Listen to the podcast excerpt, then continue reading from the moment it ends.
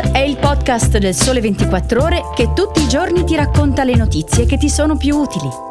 Su tutte le piattaforme gratuite e sul sito del Sole 24 Ore.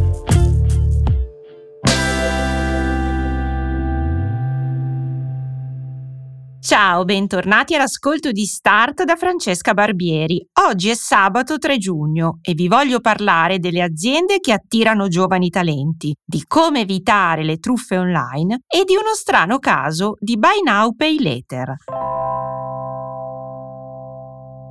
Partiamo con la prima notizia e parliamo di mercato del lavoro. Ha fatto scalpore in Gran Bretagna la lettera di 500 studenti di Oxford e Cambridge contro le principali assicurazioni, Lloyds in testa. Nel documento hanno dichiarato che non ci pensano proprio di andare a lavorare in compagnie che assicurano i responsabili della crisi climatica. Come confermano i cacciatori di teste e le società di consulenza, oggi i giovani, prima di accettare un lavoro, valutano gli impatti sull'ambiente dell'azienda un fattore che sta diventando sempre più importante insieme a stipendio, percorsi di carriera e flessibilità degli orari. Secondo il rapporto Deloitte 2023 su generazione Z e millennials, Oltre il 50% dei 22.000 intervistati in 44 paesi valuta l'impatto e le politiche ambientali dell'azienda che vuole assumerli prima di accettare il lavoro, mentre uno su sei ha già abbandonato il lavoro o il settore a causa delle preoccupazioni sul clima.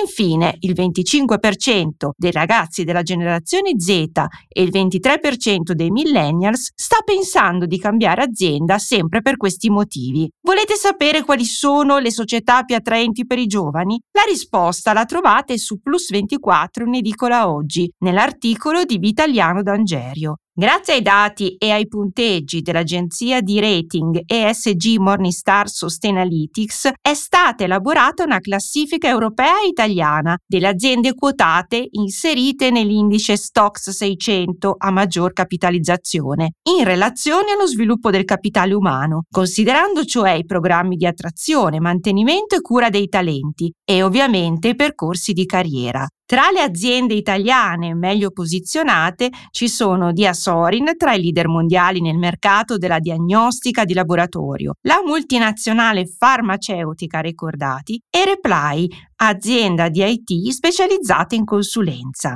e anche gruppi tra cui Intesa San Paolo, Unicredit, Telecom Italia, Terna, Mediobanca e Moncler.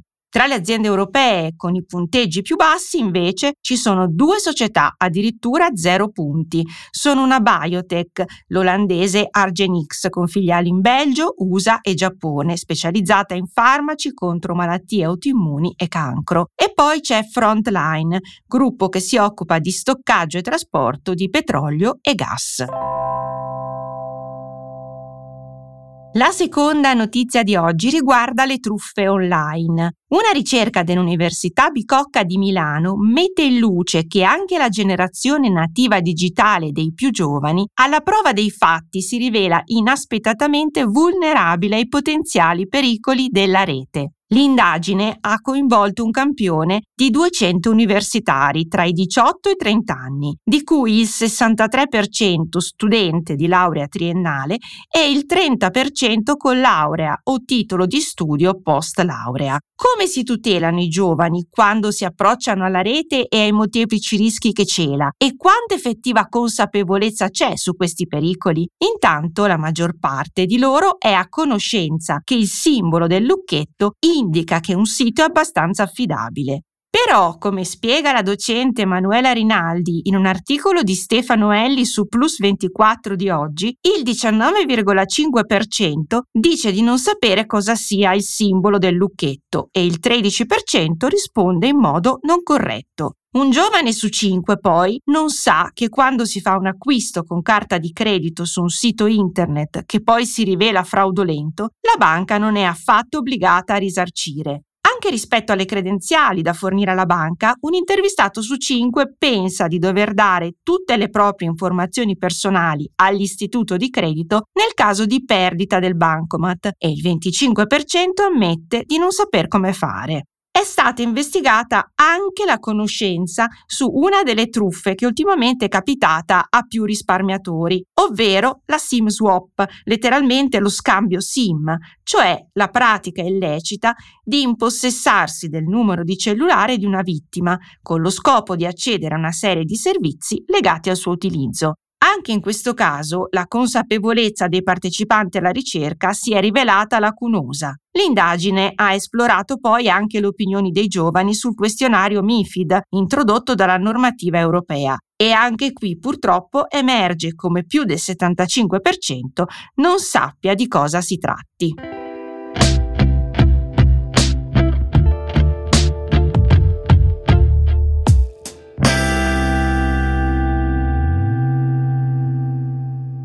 Chiudiamo questa puntata di Start con una notizia che arriva da lontano. Il successo del Buy Now Pay Later continua a espandersi in tutto il mondo. Il compra ora, paghi dopo, come tutti saprete, è il servizio che consente al consumatore di abilitare la modalità di pagamento a rate senza interessi né commissioni. Aumentano i player, tra cui anche colossi high tech come Apple, ma il fenomeno sembra puntare anche ad abbattere i tradizionali confini temporali. Finora l'evoluzione ha alzato l'asticella dei costi finanziabili. Partito per rateizzare piccole spese online, il Buy Now Pay Later oggi si è ampliato al settore dei viaggi e a quello dell'ospitalità, con livelli di spesa ben più alti. Ma ora potrebbe scoprire nuove frontiere che vanno oltre la divisione in tre o quattro rate nell'arco di due o tre mesi arrivando addirittura a lasciare in eredità il debito. Così in Nuova Zelanda una catena di pizzerie ha lanciato un'opzione Afterlife Pay che permette di rinviare a dopo la propria morte il pagamento della pizza. I candidati devono firmare una vera e propria modifica del testamento per lasciare agli eredi l'onere di saldare il conto. Il programma lanciato da El Pizza e riservato a 666 cittadini neozelandesi e 666 australiani è un'evidente manovra di marketing con una notizia che ha fatto il giro del mondo ma tenendo conto che il Buy Now Pay Later è nato proprio da queste parti, non ci sarebbe da sorprendersi